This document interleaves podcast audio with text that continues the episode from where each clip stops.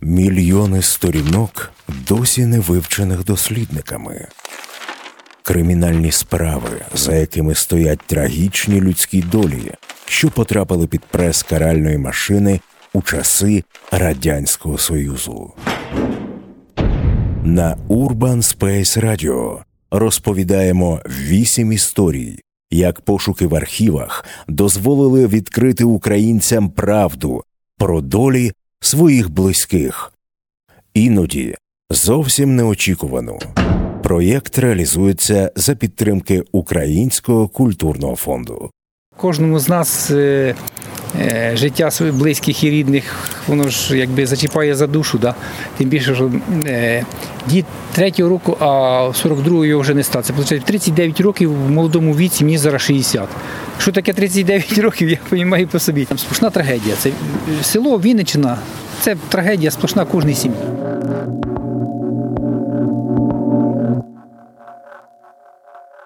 Політичні репресії, великий терор, Єжовщина у незаконних діях, які чинила червона влада за часів СРСР проти своїх громадян у різні періоди, є так само різноманітні назви. Про них вивчають у школах та університетах. Історики досі продовжують свої дослідження на ці теми. Але часто важко уявити масштаби тих репресій, які приходять до нас у вигляді фактів та страшних цифр, але однак сприймаються як щось далеке, що залишилося в історії, і особисто нам нічим уже не загрожує. З'являється зовсім інше сприйняття, якщо дізнаєшся про долі окремих людей із тих мільйонів, яких особисто зачепив червоний терор, який готовий був перемолоти кожного, кому не пощастило потрапити в поле зору спецслужб. Чоловіки, жінки, дорослі, діти. Скільки точно громадян країни рад позбулися життя, втратили здоров'я після отримання термінів за надумані злочини, чи змушені були жити напівголодне життя без висланих батьків? Цього ми вже не дізнаємося. Мене звати Петро Троць, і на Urban Space Radio я розповім вам вражаючі історії про зраду, підступність і водночас людську стійкість, вірність своїм принципам та прагнення до правди. Історії, деталі яких роками ховалися під грифом цілком таємно в українських архівах. Родина Михайла Ратушняка із Вінниччини на своєму прикладі дізналася, як це упродовж багатьох років жити із тавром ворога народу та постійно перебувати під прицілом спецслужб. Від репресій та реалій життя у комуністичній червоній системі потерпіло одразу кілька поколінь ратушняків. Уперше ще в 1930-му, коли селяни з Поділля поплатилися за небажання йти до колгоспу. Дід з великої сільської такої сім'ї. Михайло Ратушняк, нащадок репресованого. В нього було, мені кажеться, сім братів і сестер. Він був десь так середній по віку, е, 903 року народження. Сім'я була, ну не сказати, що багата, але заможна їсти не просила, робили на своїй землі. Було в них, е, як тепер я дізнався з цих документів, бо раніше ніхто мені цього не казав, ніде не можна було прочитати, ніхто не міг сказати, чисто, щоб мій батько не застав свого батька. Йому було два рочки, як мого діда забрали. А бабка не знала точно, чисто, що сім'я ця була репресована до того, а в розмовах вони прожили разом три роки з моєю бабушкою, мій дід.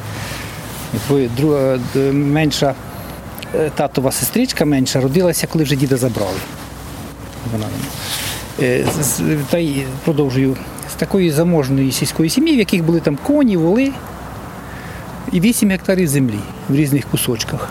От я не знаю, чи в діда було до того 8 гектарів, чи після того, як їм поділили на кожну сім'ю, ну в них стало 8 гектарів. Це і справі тут написано про діда, там, де хтось там розказує з тих. І вони, оскільки були не ледачі, не п'ючі там люди, побудували ще млин, драчку так називаємо. Ну і жили і працювали. Коли почалась колективізація, вони не пішли в колгосп, тому що вважали, що не потрібно йти в колгосп, яке є своє господарство. Всі вони дорослі. Вже В УРСР тоді повним ходом тривала колективізація та розкуркулення. Станом на 1930-й без землі, худоби та домівок залишилися майже 200 тисяч родин. Тих, кому червона влада прикріпила тавро особливо небезпечних ворогів, ще й висилали далеко від рідного дому. Довідка характеристика на громадянина ратушняка Михайла Григоровича 1903 року народження, в тому, що він та його батьки по походженні кулаки. Господарство їх до, так і після революції було кулацьке. На час розкулачки в господарстві було рильної землі 8 гектарів, хата, клуня, коні, корова, садибної землі пів гектара. У 1931 році господарство як кулацьке зовсім розкулачувалось. Всю сім'ю, в тим числі Михайла Григоровича адміністративною, було вислано за межі України на Урал. Їх у 30-му році, ні, не так, чи в 29-му, чи в 30-му році їх е, забрали все в них майно, забрали будинок і, і діда Мішу мого, його батька Григорія і бабушку е, етапом відправили в Сибір. Там вони пробули два роки, бабка померла, а дід, прадід мій, виходить, з моїм дідом втікли звідти і вернулися назад на Вінниччину. Уже вдома дід Михайла Ратушняка зрозумів, що проти реалій не підеш. Батьківську хату забрали собі сільські комуністичні активісти. У 1935-му він змушений вступити до колгоспу. Також одружився, у нього народився син, але свого ставлення до радянської влади не змінив. Проблеми не забарилися. І почали на діда постійно якби, доноси писати, що він проти там, радянської влади, що він там агітує проти. Що... Ну, я так е, прочитав, е, як назвати їх назвати, може, доноси, чи як назвати, що, що на нього там четверо чи п'яти людей, односельчан. На нього писали, записано російською мовою, чисто, що в нас тоді були ну, слів. Це ніде тут не записано, ніде слів, це так якби, що працювала Ленінградська група в Дашеві, Дашівський район був присланий спеціально з Ленінграда е, чи з Петрограда тоді радянські як їх працівники, які тут допомагали місцевим правильно боротися з куркулями, строїти радянську владу і тому подібне. В этом 1937 году Ратушняк Михаил в июле месяце выразился так. «Вот черт возьми, с этой советской властью я имею образование, и мной такие пешки-негодяи командуют. Но не беда, это долго не будет так. Скоро придет время, что мне будут кланяться». Всю цю інформацію разом із доносами на діда онук Михайла Ратушняка дізнався лише у 2021-му, коли отримав у архіві СБУ справу свого родича.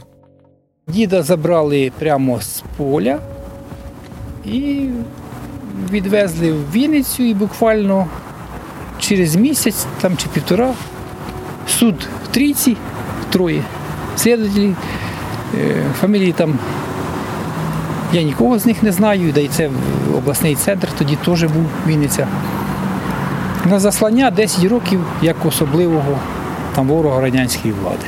Рецидивіст, який вже один раз був в засланні, вернувся втік і знову підбурював. Другий раз відправили його в тюрму. Ратушняка Михаила Григорьевича за контрреволюционную деятельность заключить в исправительный лагерь сроком на 10 лет, считая срок с сентября 1937 года. Серед матеріалів справи деталі допитів одразу кількох односельців Михайла Ратушняка. Усі вказували на нього як на ворога влади і приписували антирадянські дії. Справі про діда написано, що він там підбурював, щось робив. Я не можу цього стверджувати, чисто щось ні з ким із якби, з тих людей, які в той час жили, поспілкуватися не вдавалося, а зараз їх немає, а тоді всі мовчали. Щоб кілька разів я говорив з різними людьми, це коли вже батька мого не стало. То вони казали, що дід був такий дуже твердої дачі, був гострим на язик і міг відповісти за, за свої слова, і міг комусь відповісти, як хто щось до нього хтось там приставав. У трагічному 1937 році, коли набирав обертів великий терор або ж Єжовщина, як ще називали той розмах репресій у СРСР, до смерті чи таборів могли призвести навіть звичайні висловлювання. Він що він агітував проти позики. Тоді мені, трудно сказати, тоді грошей практично людям не платили. Ну, Платили якісь невеличкі, ну якби за роботу давали натурою або якось там нараховували щось. І оце, що ти заробив за якийсь період, треба було віддати державу. Чи то, що вважали, що держава будується, державі треба потрібно кошти, потрібно ресурси. І ви, як громадяни, повинні віддати чисто, що ми світле майбутнє будуємо. Що, мол, дід проти цієї позики агітував. Е, Не знаю наскільки правда, бабка казала, що казали так, але я не, не чула. Сам онук Михайла Ратушняка розуміє, за яких реалій складалися доноси на його діда, тому і не робив спроб поговорити бодай із нащадками тих людей, що наговорювали на родича. Двох чи трьох сім е, фамілій я знаю, звідки ці були люди, які давали якби, на діда донос. А дві чи три фамілії, фамілії багато одинакових. Хто звідки, звідки цих не зрозуміло. І давали вони добровільно чи давали під примусом. Я так розумію, що під примусом давали, чи з того, що е, в ті часи або робили ви, е, висилали людей кудись на, в Сибір, або на якісь роботи, або майно забирали, або записували списки куркулів, або розкуркулювали, ну, або забирали все з дому майно. Так що е, я думаю, що може там один чи два давали добровільно по якихось сільських там хтось когось був не, подобався комусь, десь колись сварилися. А я думаю, останні давали десь то під примусом, тому що самих сказали або завтра виселять. Зверніть увагу, дата рождення 1916, а давав в 37-му році. Це йому було 21 рік. 21 рік і з крістян бідняков. І я на тих погано читав бухгалтер колгоза. Що, який 21 рік може бухгалтер колгоспу бути? Листи від Михайла Ратушняка на Вінниччину доходили до 1941 року. Чоловік, наскільки дозволяла цензура, описував своє життя у таборі. Далі звістки від нього припинилися, і лише зараз його онук дізнався, що дід помер у березні 1942-го в Хабаровському краї.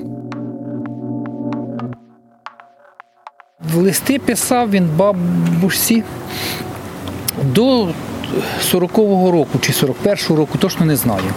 Не пам'ятаю вірніше. Читав колись листи, що дуже хочу побачити дітей, дуже скучаю за тобою. Е, Бабушка, дід був е, е, 903 року, а бабушка 14. Бабушка, діду було 30 років, а бабці було такі 20 приблизно. Бабушка така гарна була, і дід дуже любив бабку. Бабка казала, що так його любила, дуже любила його. Ну, молода жінка. Він каже, дуже скучив за тійми і за тобою Ганусю. Дружина Михайла Ратушняка про смерть чоловіка дізналася перед розпадом радянського союзу. До того вірила, що її Михайло колись таки повернеться додому. Бабушка не вірила, що дід не вернеться. Е, Ну, така жіноча якась доля, що десь вона зустріла циганку на дорозі. І циганка їй сказала, що вернеться твій Михась. Вона діда Михася називала. Вернеться твій Михась. І бабка все життя вірила, що він колись десь вернеться. Аж в 89-му році, коли прийшла повістка, е, не повістка, а як назвати такий листочок е, реабілітаційний, де було написано, що Ратушняк Михайло Григорович е, рішенням якоїсь там колегії там був якби в російському прадуні. Кілька разів до неї там хтось сватався, але бабка казала, ні, не хочу, а вдруг Міша вернеться через стільки років. Да. І сама прожила, тяжко робила.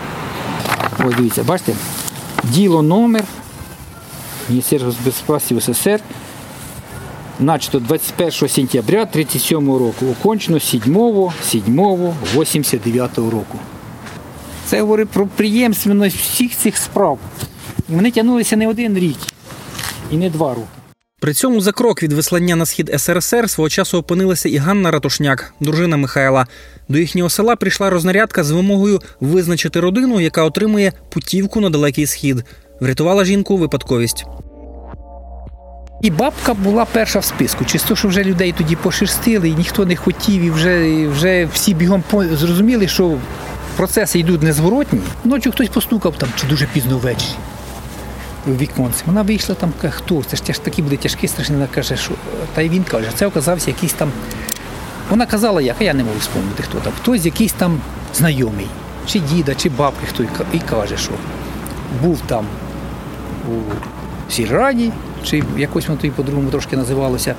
І е, є рознарядка е, зробити висилку двох чи трьох сімей кудись там.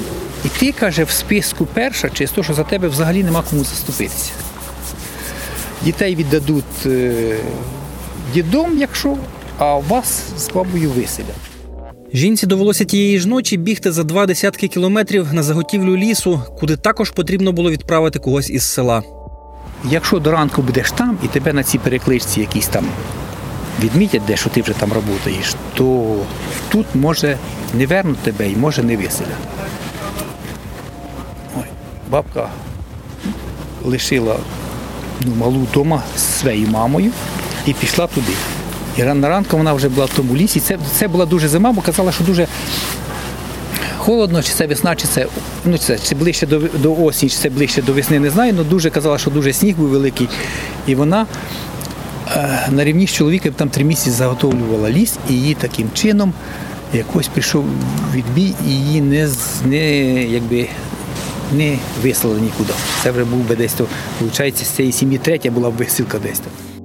Натомість вислання не оминуло родини сестри Ганни Ратушняк. У 1946-му, після своїх жнив, вони збирали залишки колосків із вже скошеного колгоспного поля.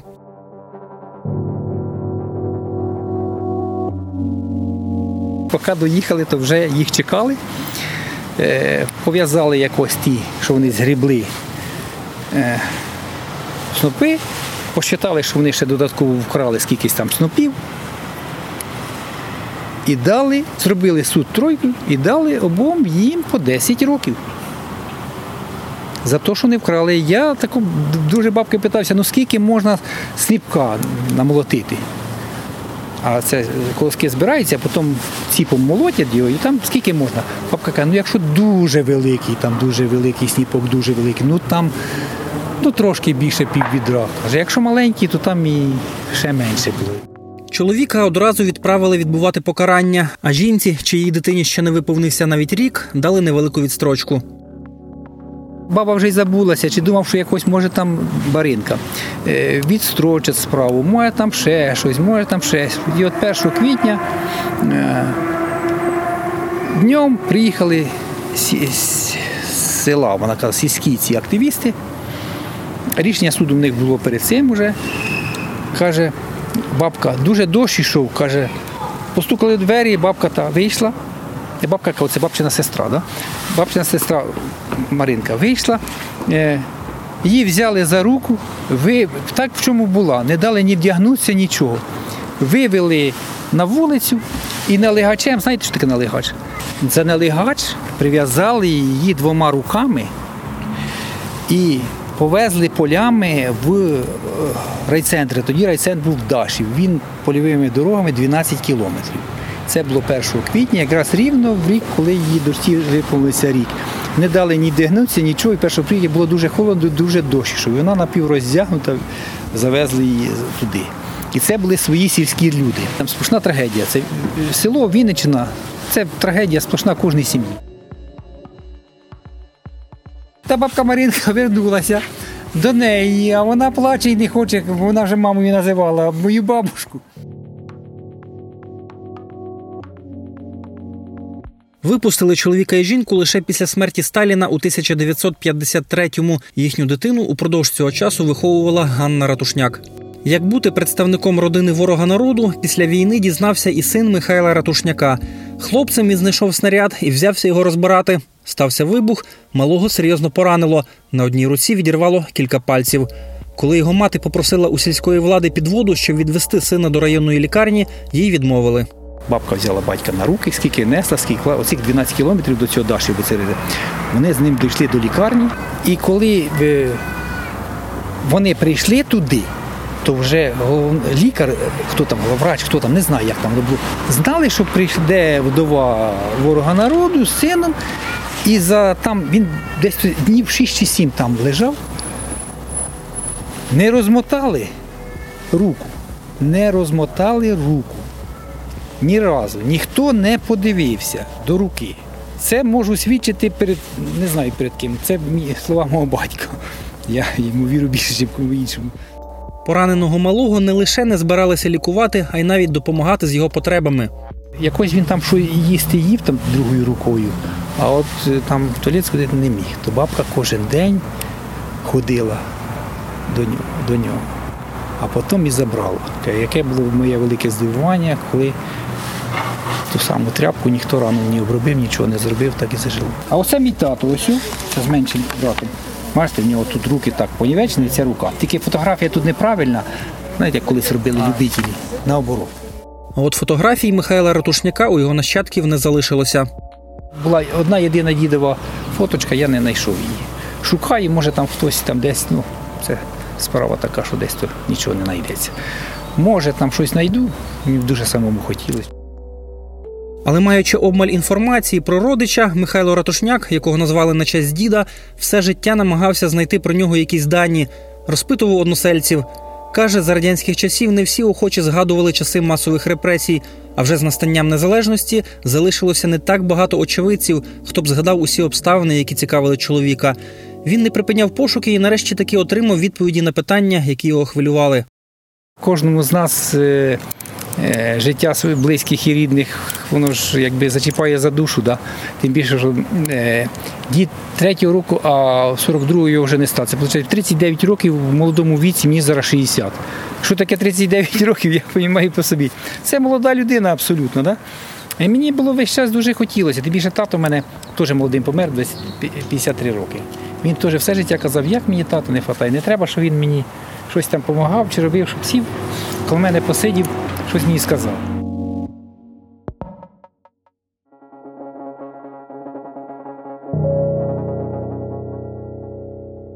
Під час великого терору своїх рідних втратили сотні тисяч українських родин. Сліди багатьох із них годі відшукати навіть із відкриттям архівів репресивних органів. Часто вони губляться на території нинішньої Росії, у якої з відкритістю архівів все набагато складніше. Але навіть за таких реалій є наполегливі люди, які знаходять сліди своїх рідних, як от Вікторія Тараненко, яка розшукувала дані про свого репресованого прадіда і дізналася про існування родичів, що мешкають у Росії. Про цю історію я розкажу вам уже за тиждень у новому епізоді серії подкастів Стаття 54.